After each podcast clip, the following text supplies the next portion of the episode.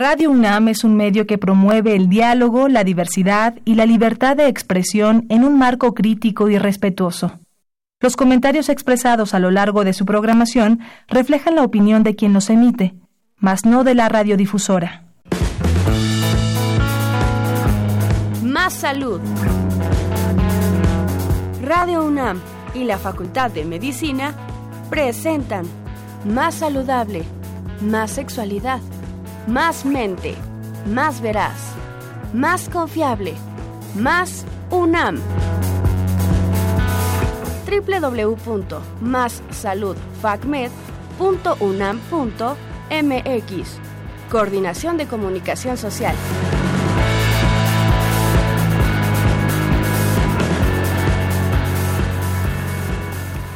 Hola, ¿qué tal? Es ya mediodía y como cada jueves es momento de iniciar con su programa preferido, Más Salud. Le damos las buenas tardes a todos los que nos siguen, ya sea por radio o en línea, de parte de toda la producción que hace posible llegar hasta sus oídos. Yo soy la doctora Mariluz Morales. Buenas tardes, yo soy Paola García González. Es para mí un gusto estar con ustedes. Esperamos que sea esta transmisión de su agrado. Y bueno, pues sin más por el momento vamos a hablar de eh, el tema conmemorativo para mañana 8 de marzo, Día Internacional de la Mujer. Vamos a una pequeña cápsula. Quiero compartirles antes una frase de Julieta Fierro, una astrónoma mexicana, y es, las mujeres mexicanas podemos tener los pies en la tierra y conquistar el universo. Y bueno, para seguir con la efeméride, vamos a escuchar el contenido del contexto histórico de esta efeméride.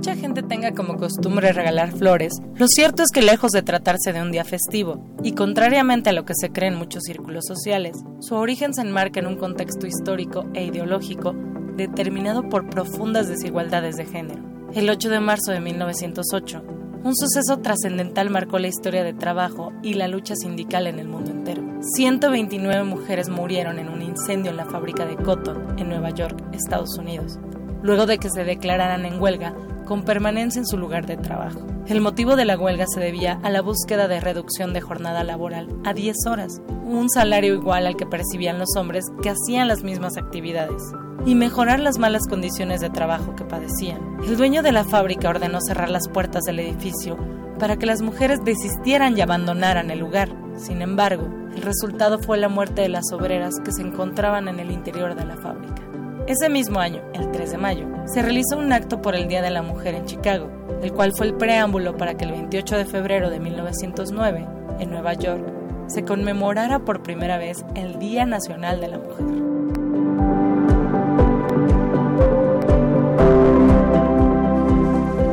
Muy bien, vamos a comenzar. Y bueno, la invitada experta en el tema que teníamos el día de hoy es la doctora Guadalupe Ponciano Rodríguez. Ella es egresada de la Facultad de Ciencias de la UNAM, tiene una licenciatura en biología, tiene una maestría en farmacología clínica y una especialidad en adicciones. Además, ella es doctora en investigación en medicina por el Instituto Politécnico Nacional. Hola doctora, bienvenida. Buenas tardes. No, al contrario, es un placer estar aquí con ustedes, Mariluz y Paola. Un honor además en este día tan importante para todas las mujeres como es el 8 de marzo. Claro. Gracias. Les recordamos el teléfono en cabina, el 55 36 89 89 con dos líneas y el 01 800 505 26 88. Bueno, ya que le dimos la bienvenida a la doctora, vamos a una cápsula y regresamos. 8 de marzo, Día Internacional de la Mujer.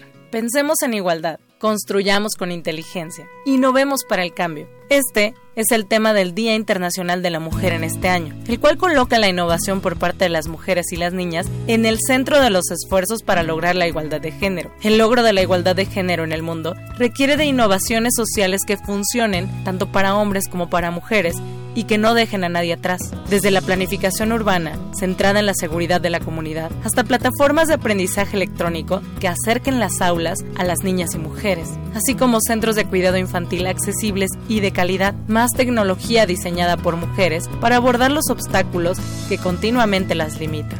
La innovación puede impulsar la carrera de género y llegar a su meta para el 2030. Fuente ONU Mujeres. Ya estamos de vuelta y de nuevo bienvenida doctora. Pues vamos a entrar de lleno a las preguntas, al claro tema que sí, del porque el tema hoy. es muy interesante, chicas. Muy bien. ¿Por qué se celebra el Día Internacional de las Mujeres? Bueno, pues ya escuchamos un poco en la cápsula. La, verdad es que es- eh, quisiera que nos ubicáramos un poquito a finales eh, de 1857 en donde la mujer prácticamente, la imagen de la mujer era prácticamente desconocida, ¿no? En el área laboral. Estaba muy, eh, pues estaba eh, en la casa, ¿no? En ese momento. Y lo que ocurre es que en Nueva York, se hace la primera huelga, en donde la mujer se hace pública. Y se hace público también una realidad tremenda, que era una desigualdad muy importante en el área laboral, condiciones pésimas de trabajo, una gran cantidad de horas en la jornada. Y bueno, eh, esta es la primera huelga. Después de ahí, como mencionaron en la cápsula, pues eh, hay una hay una un problema muy importante en 1911 en donde eh, hay un incendio de una eh, de una fábrica de camisas eh, que ocupaba tres pisos, el piso 8, 9 y 10 en un edificio grande en Nueva York. Y bueno, desafortunadamente ahí mueren más de 130 mujeres, eh, desafortunadamente muchas eran inmigrantes, eran inmigrantes italianas y de Europa del Este y teníamos mujeres tan jovencitas como de 14 años, es decir, Claro, había también niñas, trabajo ¿no? infantil, Claro. ¿no? Condiciones pésimas de trabajo y bueno, esto hace que en 1910 haya una segunda conferencia internacional de mujeres socialistas en Copenhague. Les recuerdo, chicas, que en esa época las mujeres no teníamos la posibilidad de votar. No había ningún tipo de sufragio, ¿no? Al que pudiéramos nosotras tener acceso. Entonces las mujeres, entre otras cosas, lo que estaban luchando es por tener voto y también por todas estas mejoras de tipo laboral. En 1911, que es cuando ocurre este gran incendio y donde mueren todas estas mujeres, se celebra por primera vez en Alemania, en Austria, en Dinamarca y en Suiza eh, el primer Día Internacional de la Mujer. Y esto es muy interesante porque además esto coincide con la Primera Guerra Mundial. Entonces se aprovecha para protestar por todas las consecuencias de, de la guerra. Y finalmente, después de esto, bueno, hay una serie de feministas, hay una serie de situaciones hasta llegar en, a 1975, cuando la Organización de las Naciones Unidas, a, a propósito del Año Internacional de la Mujer, que era en 75, es que se celebra ya el Día Internacional de la Mujer a nivel mundial. Pero bueno, como bien decían en la cápsula, en realidad no es una celebración. En realidad creo que es más bien un tema de reflexión, es un día en el cual todas las mujeres tendremos que reflexionar si todas estas grandes feministas que han dedicado su vida a luchar por los derechos de la mujer, realmente en dónde estamos actualmente, ¿no? Yo creo que eso es lo más importante del Día Internacional de la Mujer. Desafortunadamente todavía tenemos una gran cantidad de desigualdades, ¿no? Eh, lo mencionaban en ONU Mujeres, el lema pensemos con igualdad, construyamos con inteligencia e innovemos para el cambio. Hablando de la importancia que tiene que todas las niñas reciban una educación adecuada que permita expresar su creatividad, que, pre- permita expresar esa innovación que tenemos todas las mujeres, pero eh, que todo esto nos lleve a la igualdad de género.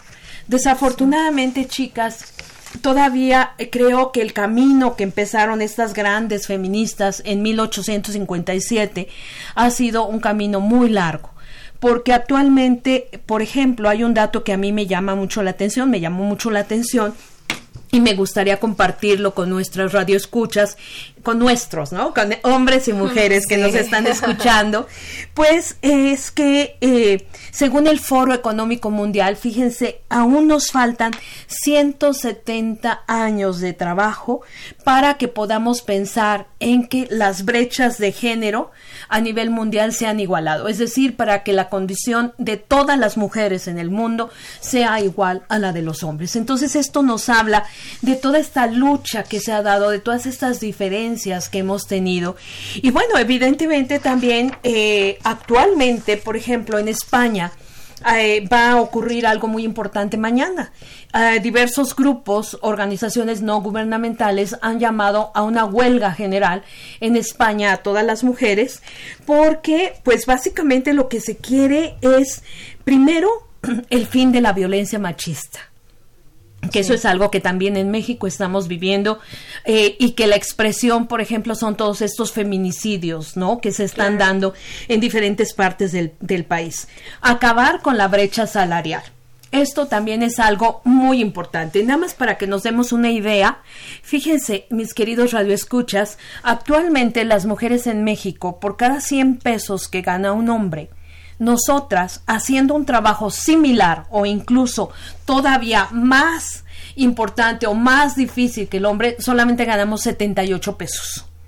Sí, desde ahí las diferencias. Eh, no, una diferencia tremenda, una brecha salarial, pero también, por ejemplo, defender la dignidad del trabajo doméstico. Hay algo que se ha hablado mucho, que se está hablando mucho, y es la economía invisible la economía invisible somos básicamente las mujeres las que las construimos, ya que se refiere, por ejemplo, al trabajo no remunerado al trabajo de cuidar a los niños, al trabajo de cuidar a las personas mayores o dependientes y a las tareas del hogar. Que a final de cuentas es trabajo. Es trabajo, pero no es remunerado, por eso se llama la economía invisible. Y tenemos datos que nos dicen que, por ejemplo, las mujeres en esta economía invisible llegamos a trabajar en el hogar hasta el doble de horas que los hombres, pero no nos paga nada. ¿Sí? Entonces, como verán, todavía hay muchas cosas muy interesantes que discutir alrededor de estas diferencias de género que nos ha ido dando la sociedad a lo largo del tiempo. Sí, doctora. Pues empezando y ya con todas esas energías y ganas, ¿no? El tema.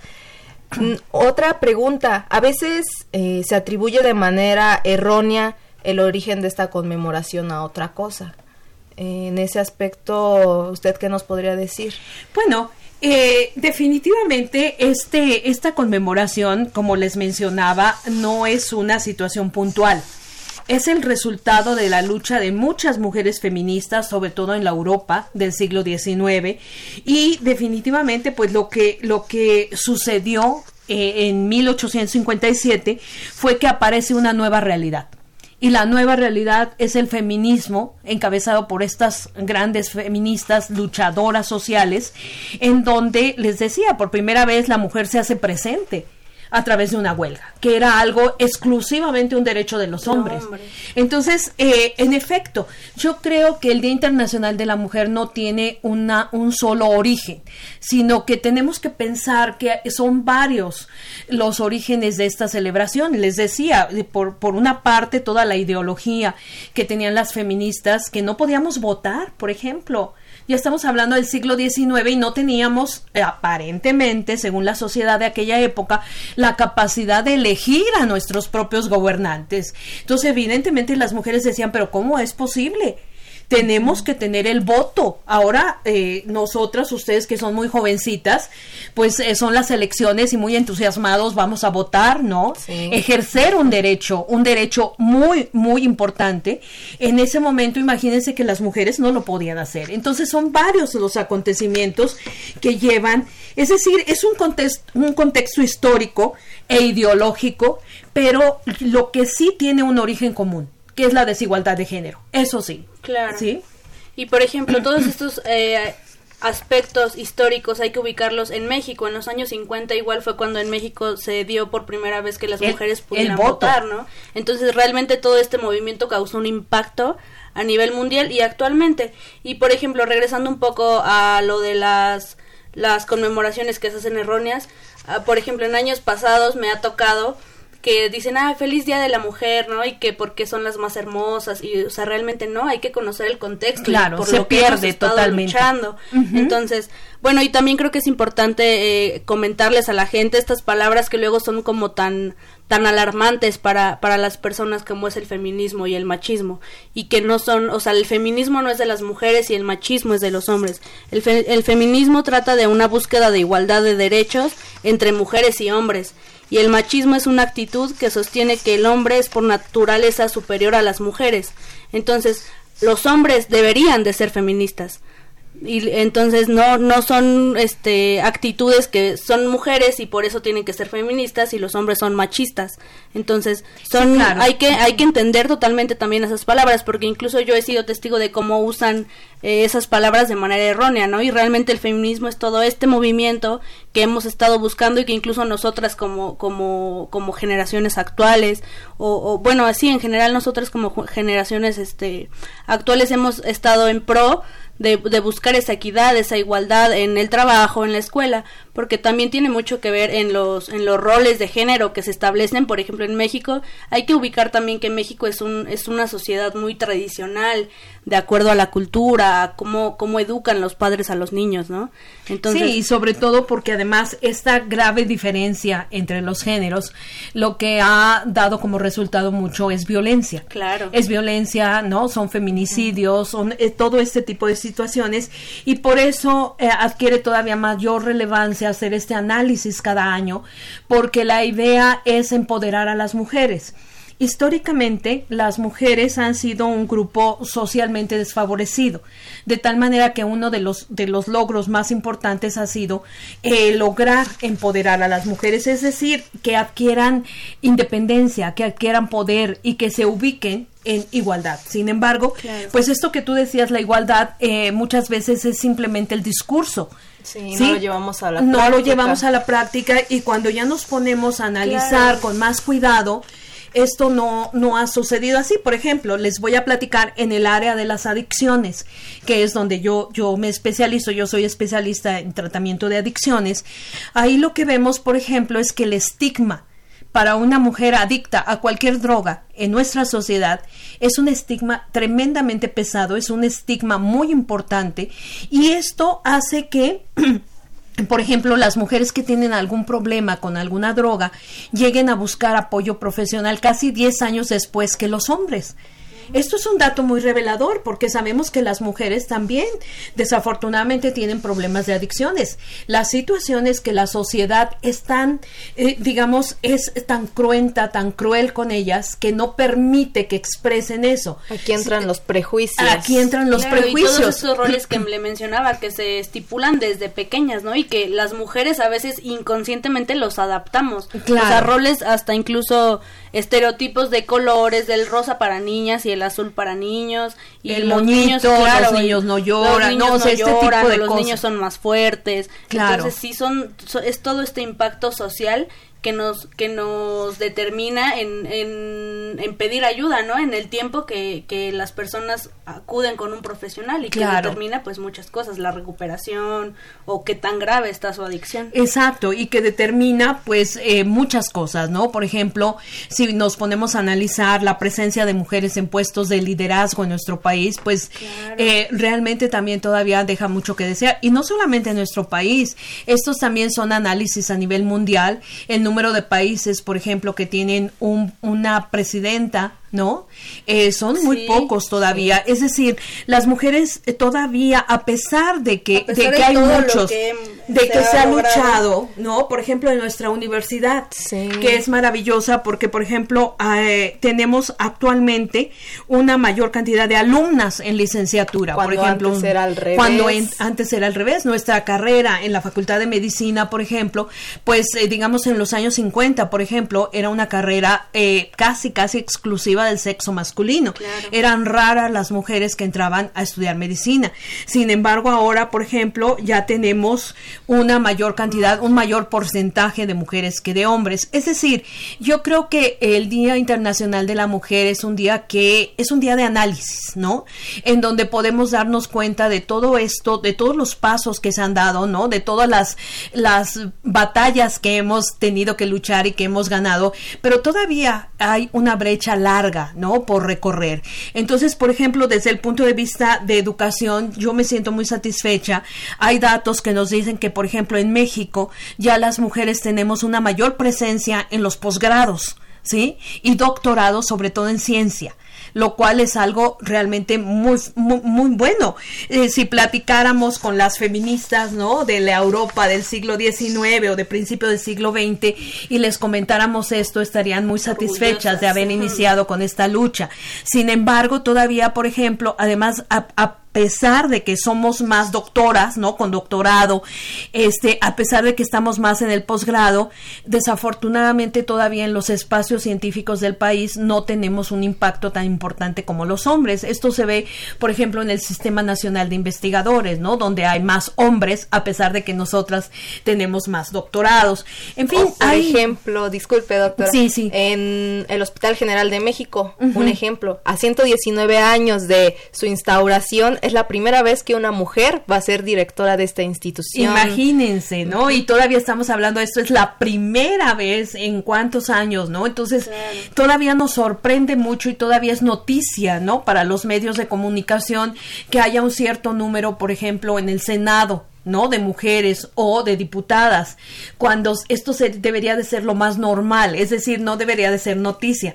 Sin embargo, como es algo raro, pues eh, es noticia, ¿no? Y bueno, eh, por ejemplo, Denise Dresser, que es una analista política, decía, bueno, eh, hay un comentario que me gustaría compartirles, decía, durante mucho tiempo pensé que el ascenso de las mujeres a posiciones de liderazgo en la academia y en la política solo era una cuestión de tiempo.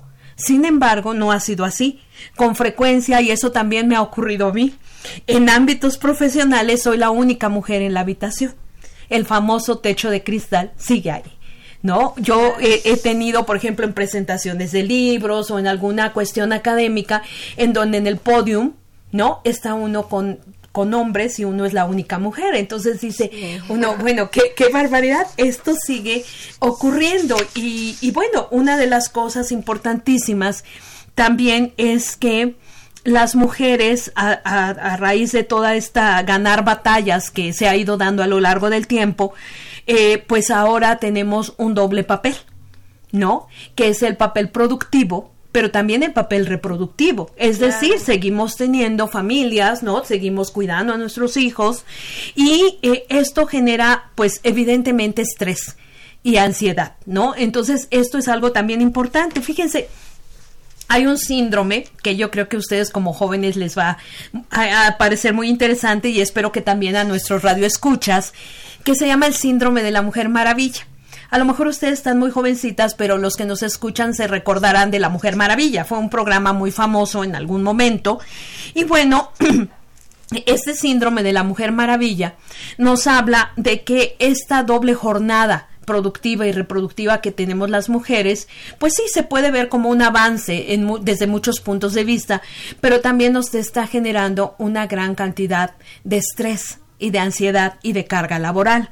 Entonces, eh, como ejemplo de este síndrome de la mujer maravilla, por ejemplo, se aplicó una encuesta a 100 mujeres ejecutivas exitosas en Estados Unidos. O sea, eran ejecutivas que habían logrado a, a, costa de mucho trabajo llegar a puestos importantes. Y fíjense nada más, 87% deseaban un cambio importante en su vida. Es decir, como que estaba haciendo demasiado. Cuatro de cada diez se sentían atrapadas en el trabajo. 60% estaban en terapia psicológica. Y 78, casi 8 de cada 10, esperaba un cambio significativo en el futuro cercano. Es decir, eh, también esto es algo muy importante porque, eh, pues, a lo mejor es de formación profesional, pero también este exceso de, estrés, este exceso en la jornada laboral, muchas veces nos lleva a las mujeres al consumo, por ejemplo, de drogas, ¿no? Al consumo de sustancias adictivas. Entonces, esto también nos hace ser distintas, eh, pues utilizamos las drogas también para manejar eh, desde el punto de vista emocional todo este exceso de estrés y ansiedad que tenemos, ¿no? Sí, doctora. Y volviendo un poquito a las fechas, esta conmemoración siempre ha sido en el mismo día, digamos, en esta ocasión ve que es el 8 de marzo. ¿Siempre ha sido el 8 de marzo? Sí, de hecho se inició eh, la huelga de 1857 en Nueva York, se hace el 8 de marzo.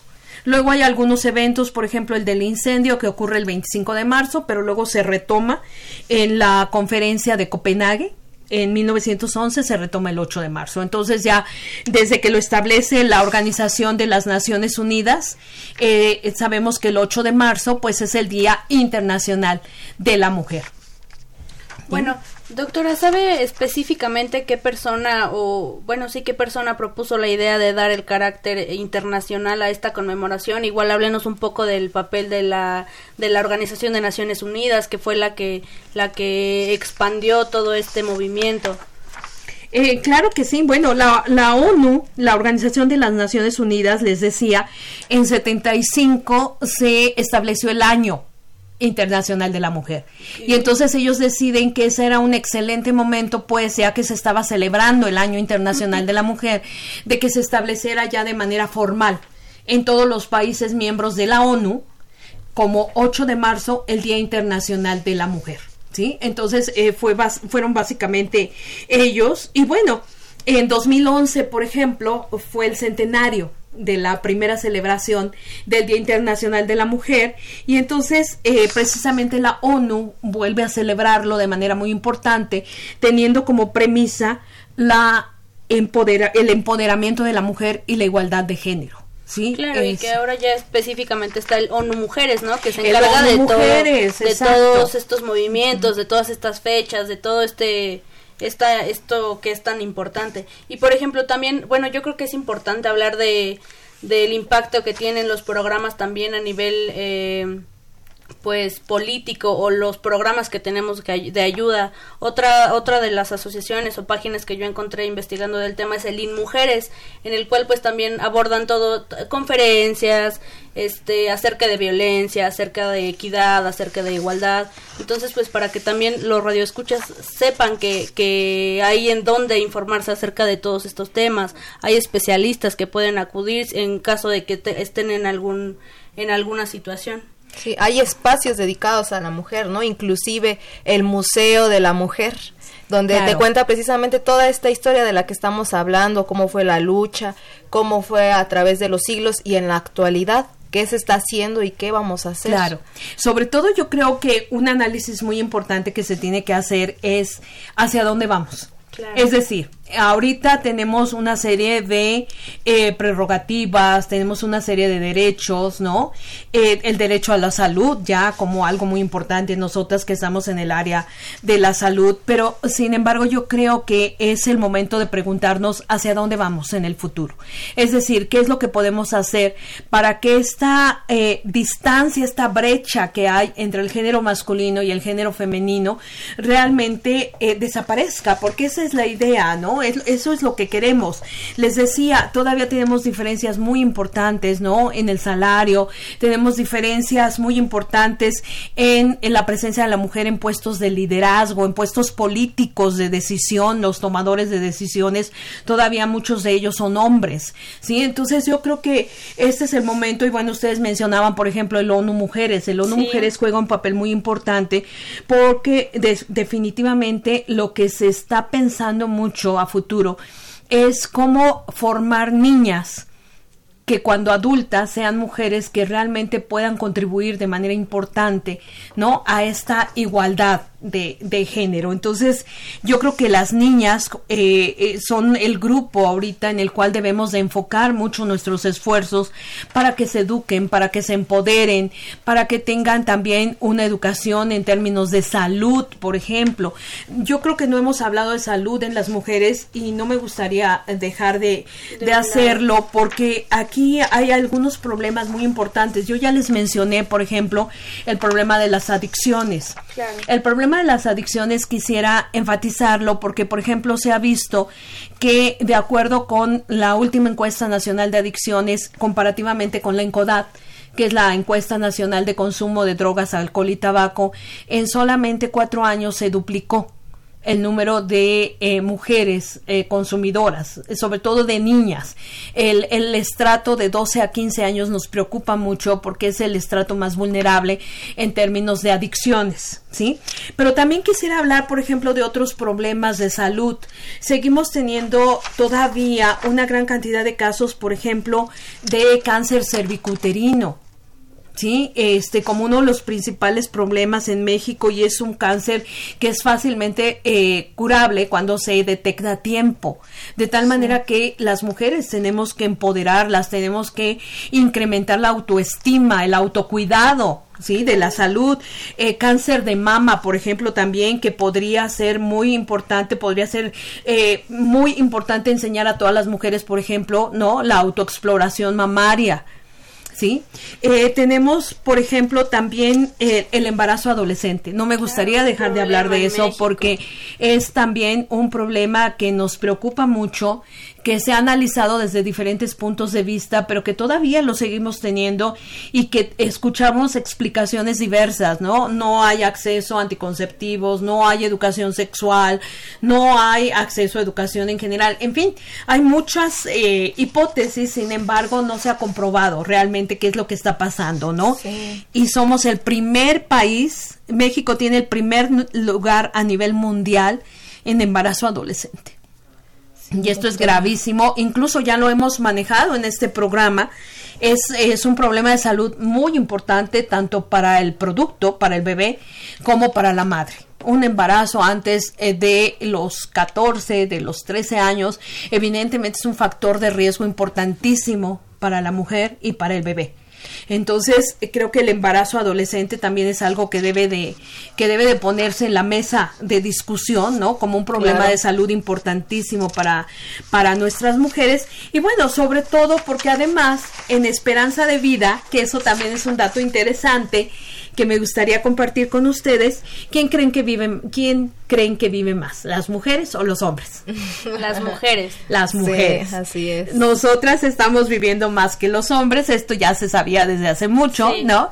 Pero, eh, pero bueno, pues eh, ahí creo que también ha habido un avance. Fíjense nada más, 1930 la esperanza de las mujeres era aterradora. 35 años. No, bueno. Y para los hombres 33. Ahí ha habido una, hemos de Un veras avanzado, un avance impresionante que nos habla de el avance de la salud, ¿no? De, de to- todo lo que es la medicina en México, porque en 2010, fíjense que el indicador, en 2016, vamos a, a- para que sea la comparación, eh, las mujeres estamos viviendo alrededor de 78 años y casi 73 los hombres, es decir, hay una diferencia de 5 años, así que todas las mujeres que me están escuchando, cuídense, porque vamos a vivir muchos, años, así que ojalá que esos años que vivamos sean con una buena calidad de vida. Y ¿no? aquí, precisamente hablando de salud, está muy interesante, pero Les recordamos los teléfonos en cabina 55 36 89 89 con dos líneas y el 01800 505 26 88. Vamos a hacer una pausa, regresamos, nos pueden llamar y platicarnos sus dudas.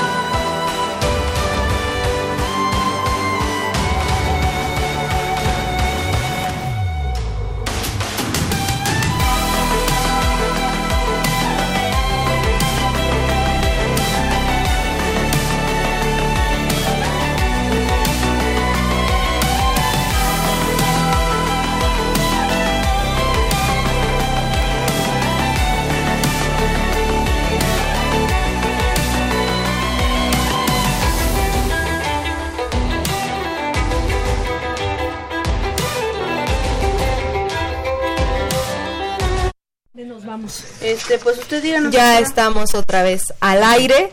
Les recuerdo el tema, es 8 de marzo, Día Internacional del de la Mujer. Nos encontramos con la doctora Guadalupe Ponciano Rodríguez y esto se puso muy bueno. bueno, hay que recordar que el cargo actual de la doctora es la coordinadora del programa de investigación y prevención del tabaquismo en la Facultad de Medicina, entonces pues es una mujer de ciencia. Y bueno, para celebrar a todas las mujeres, tenemos una llamada de Tania Pérez Salas de la compañía de danza que nos regala tres pases dobles para las personas que se comuniquen con nosotros y eh, bueno, la función es para sábado y domingo, el sábado a las 7 de la tarde, bueno, de la noche y domingo a las 6.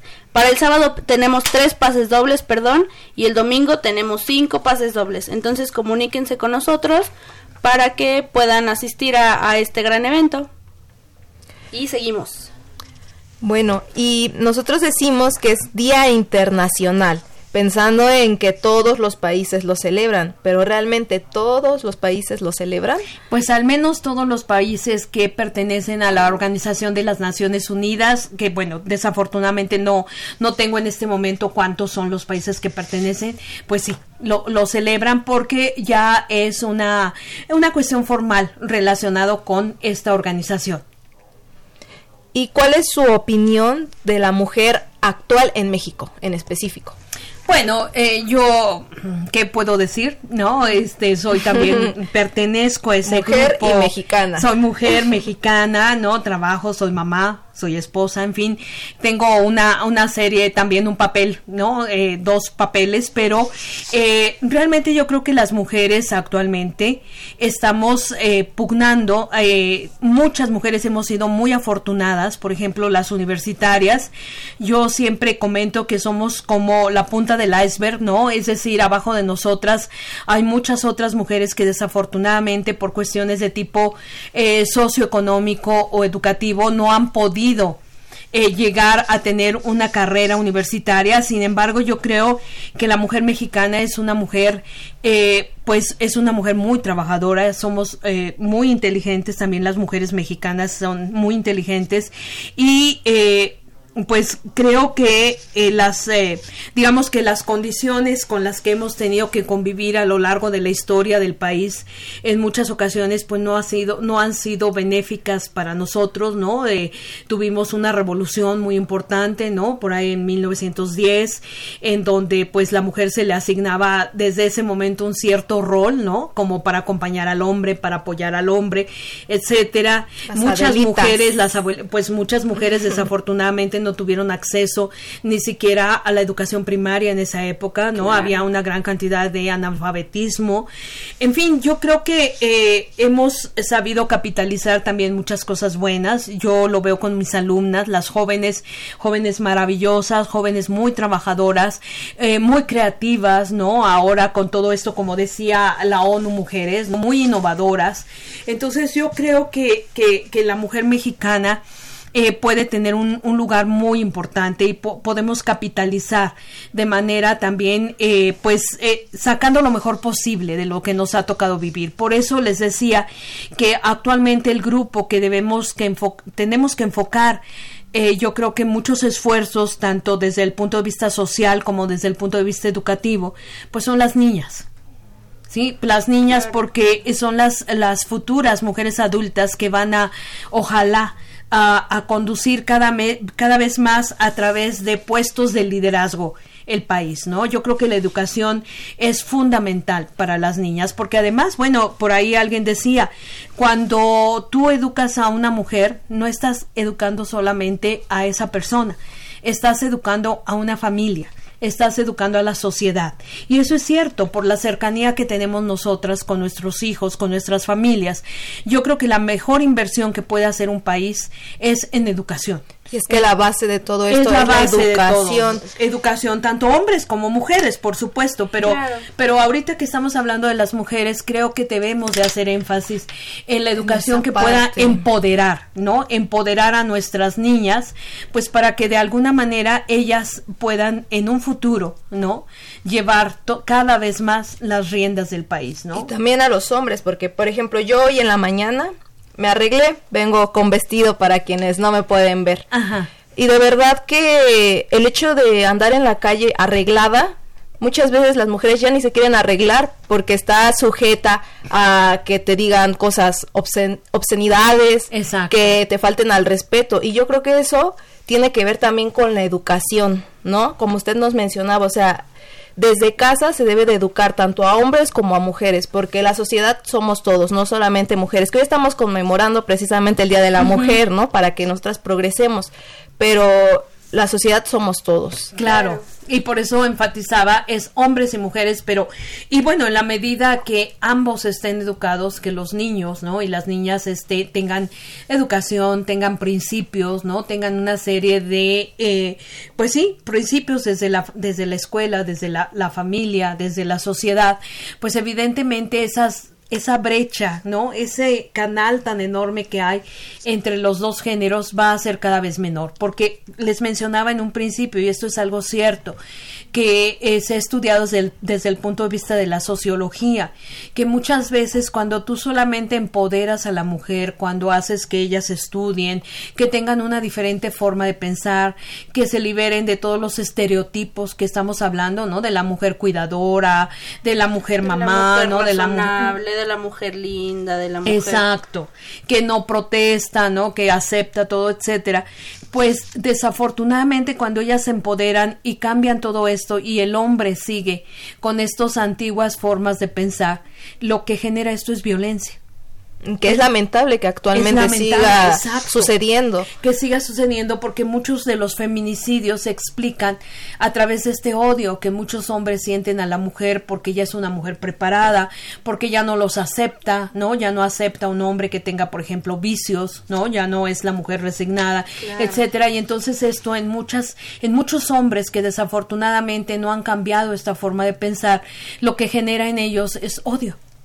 ¿Sí? Entonces, eh, como verán, pues yo creo que que tenemos muchas cosas que hacer, hay, hay muchas mujeres, ¿no? Eh, yo estaba pensando un poquito por las preguntas que, que, me enviaron, ¿no? ¿A qué, a qué mujeres admiro? Que también, bueno, eso es, eh, tenemos eh, a lo largo de la historia mujeres que han sido pues maravillosas, ¿no? Que han, han sido un ejemplo. Y creo que pues para las jóvenes esto es un modelo, ¿no? En muchas ocasiones es un modelo que podemos seguir de estas mujeres que han hecho historia, ¿no? Por ejemplo, bueno, en la ciencia yo estaba pensando a quién admiro y pues una de las mujeres que admiro eh, de manera muy importante es María Curie. Claro. ¿No? Sacó dos premios Nobel. Y además en una época en donde, pues bueno, ella eh, pues, pues trabajaba siempre con su esposo Pierre Curie. Probablemente si hubiera trabajado solita eh, hubiera cambiado la historia, ¿no? Porque eh, en esa época, pues imagínense, ¿no? Definitivamente la mujer en la ciencia era algo realmente pues muy raro, ¿no? Sin embargo, ella luchó mucho por... Estudió mucho. Estudió mucho, descubrió elementos, ¿no? Como el polonio, como... En, fin, eh, fue una, una gran, este, una gran mujer de la ciencia. Otra que estaba pensando, pues es, por ejemplo, Rosalind Franklin. ¿no? Ella, a través de sus fotografías de difracción de rayos X, eh, pudo ayudar a que eh, Watson y Crick descubrieran la doble hélice del DNA. Sin embargo, a ella sí le fue muy mal porque eh, desafortunadamente Watson y Crick nunca le reconocieron cuando ella vivía, eh, que eh, gracias a sus fotografías ellos habían podido dilucidar que el DNA era una doble hélice, pero era una gran, eh, pues era una gran científica. Sí, y desafortunadamente no, se le reconoció. Y así como ellas, hay muchas mujeres que han sido ganadoras de premios Nobel, que han sobresalido en la ciencia, arte, en todas las áreas, ¿no? Exacto. Y actualmente existen asociaciones que sean dirigidas por y para mujeres.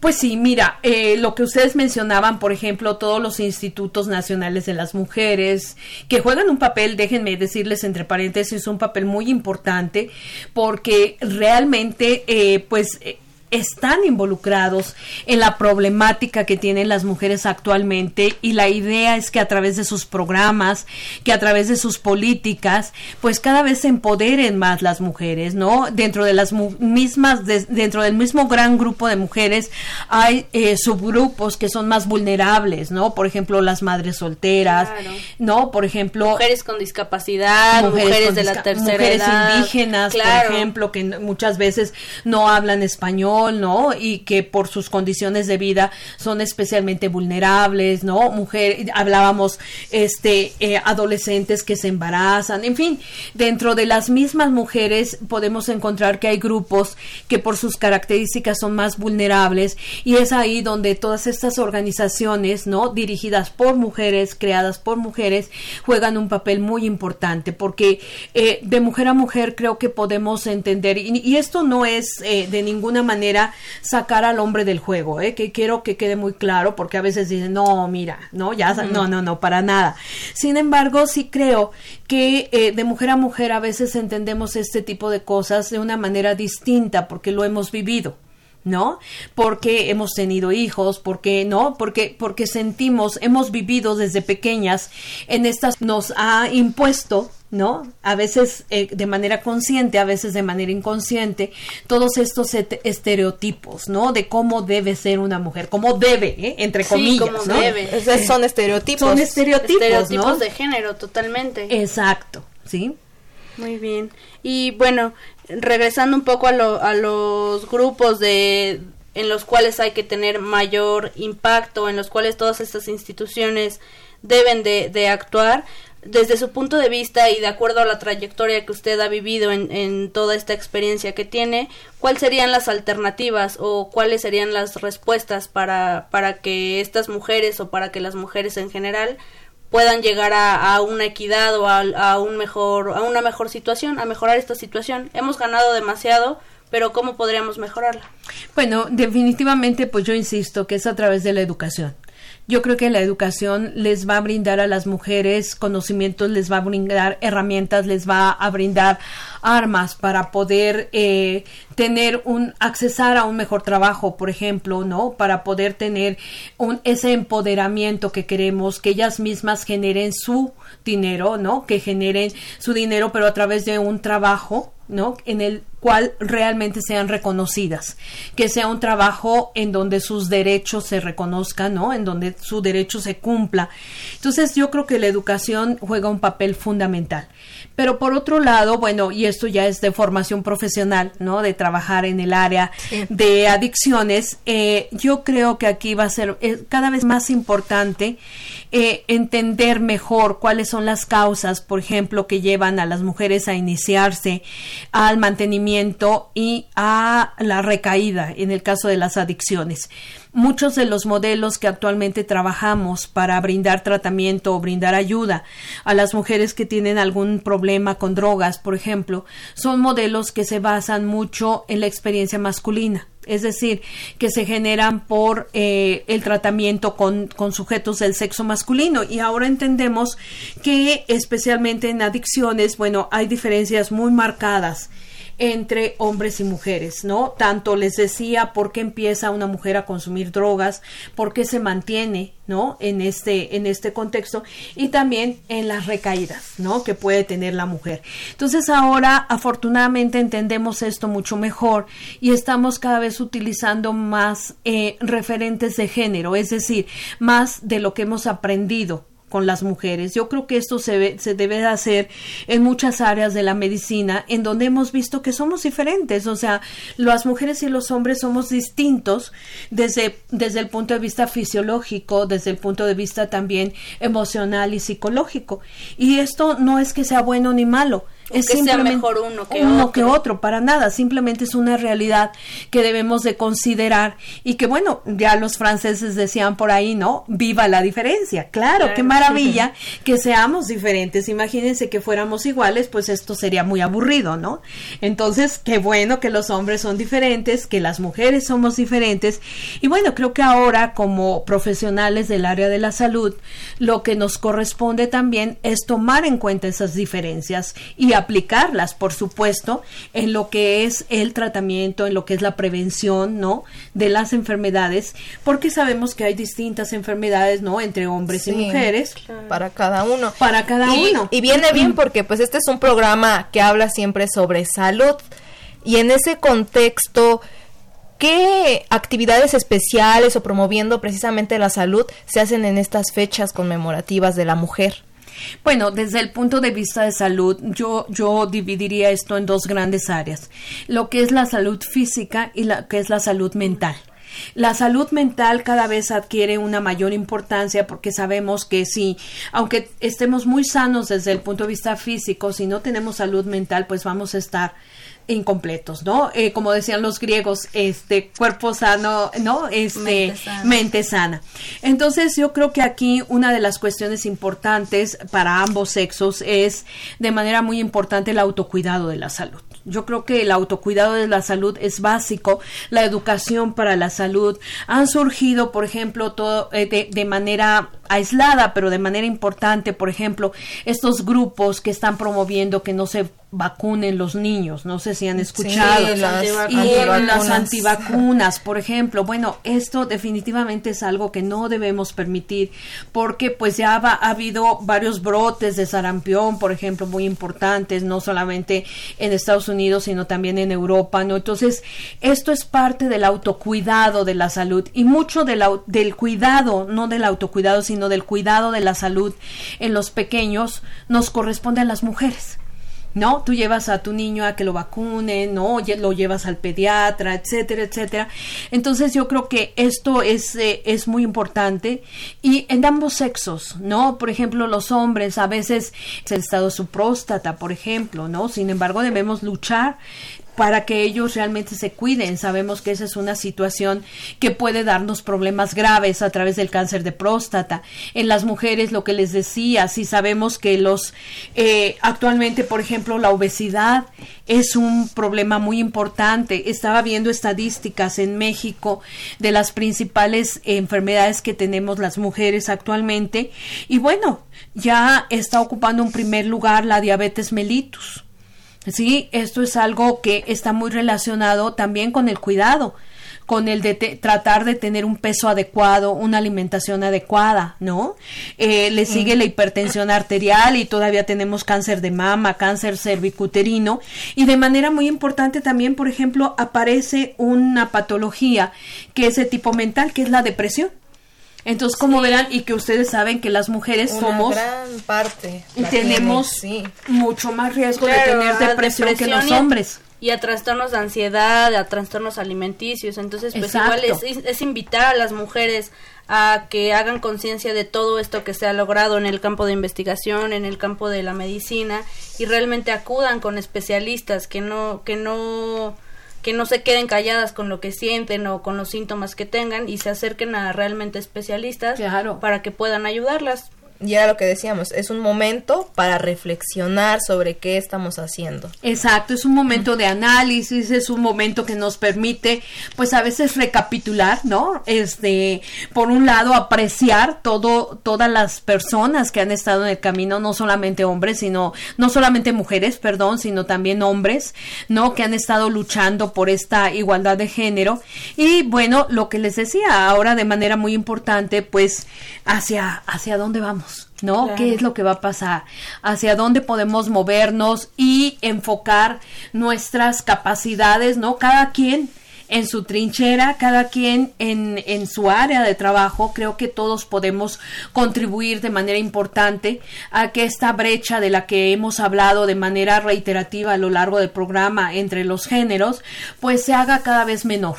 ¿No? Y esto nos lleve, pues, evidentemente a menos violencia, nos lleve a un mejor entendimiento, ¿no? De los hombres con las mujeres, que además eso sería lo ideal, ¿no? Claro, igual invitar a las, a las mujeres a que, eh, regresando un poco al cuidado de su salud, pues que se re- realicen los chequeos médicos, el Papa Nicolau, la colposcopía, los niveles de tensión arterial, el colesterol, pues que todo esto son factores de riesgo para desarrollar las Claro, enfermedades, la las obesidad, por claro, ejemplo, las ¿no? Es principales algo- enfermedades que sufrimos las mujeres mexicanas, Claro, ¿no? porque además por, por esta diferencia fisiológica que mencionábamos, pues claro, somos más susceptibles, ¿no? De tener ciertas enfermedades. La densidad ósea a cierta la, edad. La osteoporosis, por ejemplo, es un problema importante. Claro, y por ejemplo también las mujeres pues sufren, bueno, no, no sufren, este viven eh, diferentes etapas en la vida, por ejemplo, la primera menstruación, la menopausia, la etapa de del embarazo, el parto. Entonces realmente la mujer es, es sujeta de muchas situaciones y muchos cambios a lo largo de la vida. Entonces, bueno, esto puede determinar, por ejemplo, lo, lo que son principales pacientes en depresión, depresión posparto, que también muchas mujeres este, son, son pacientes de, de estas alteraciones. Y bueno, Sí, las hormonas que son maravillosas porque nos hacen vivir todas esas etapas, a veces no son tan maravillosas porque bueno, pues eh, hay un momento, ¿no? En que el, eh, digamos, el aporte de estas hormonas, ¿no? Estas hormonas femeninas termina y bueno, entramos a otra etapa, pues que es la menopausia, ¿no? Y cada cambio. Incluso los cambios de la adolescencia, entonces, pues todo esto viene desde la educación sexual, prevenir este enfermedades de transmisión sexual en las niñas, la educación sexual, embarazos, embarazos eh, adolescentes, dejar de un lado todas estas, todos estos tabús, todas estas, este, ideas tradicionales y realmente fijarnos en lo, en todo lo que hemos desarrollado y todo lo que el feminismo, todo lo que la equidad y la igualdad de género nos ha brindado y pues tomarlo en herramientas para, para seguir en pro de todas estas, estas, este, estos movimientos tan importantes y disfrutar cada etapa, ¿no? Claro. Que bien decíamos con estos cambios de hormonas, pero no olvidar que somos mujeres y cada etapa se puede disfrutar. Bueno, sí, yo creo que, que es, bueno, desde mi punto de vista creo que es maravilloso ser mujer, ¿no? Cada etapa tiene su belleza, ¿no? Cada etapa tiene, pues, en, en ocasiones algunas problemáticas, pero creo que es muy importante disfrutarlas, ¿no? Lo que tú dices, disfrutarlas, vivirlas con intensidad, vivirlas lo mejor posible y bueno, especialmente, bueno, también jugar un papel importante como mujeres dentro de la sociedad, ¿no? Y aquí para que los hombres no se sientan un poco excluidos, que claro que no es así, bueno, es una claro práctica donde todos participamos activamente. ¿Y qué papel juegan los hombres en la sociedad, aquí en el empoderamiento de la mujer e igualdad? Bueno, creo que, juegan un papel muy importante, un papel complementario, ¿no? Con las mujeres, eh, pero uh, desafortunadamente todavía tenemos que luchar, ¿no? Para que, eh, vuelvo a lo mismo, se cambien estos estereotipos de género que nos han hecho tanto mal. Tú hablabas, Claro.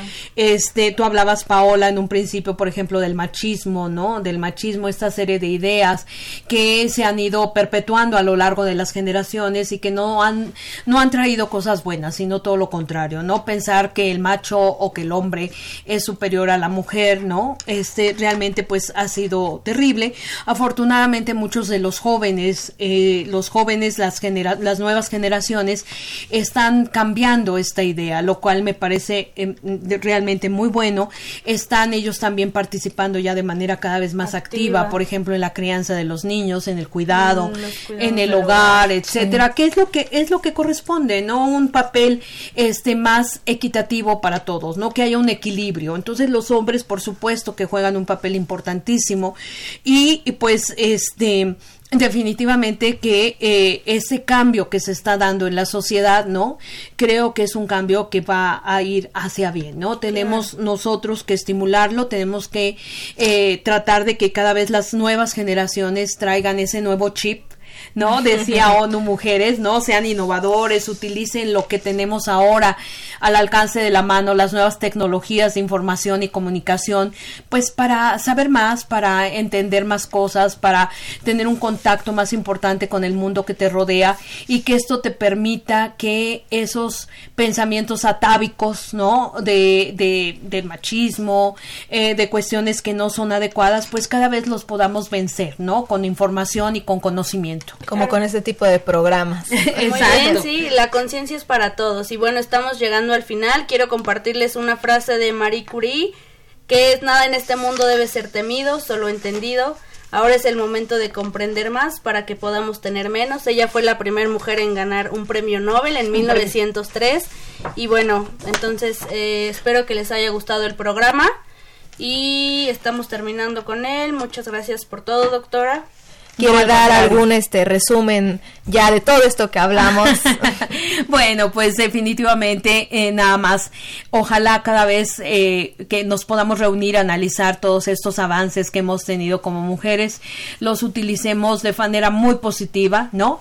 Este, para ir hacia adelante y tratar de, dentro de lo que cabe, pues olvidar todas esas cosas que hemos tenido que vivir a lo largo de la historia, ¿no?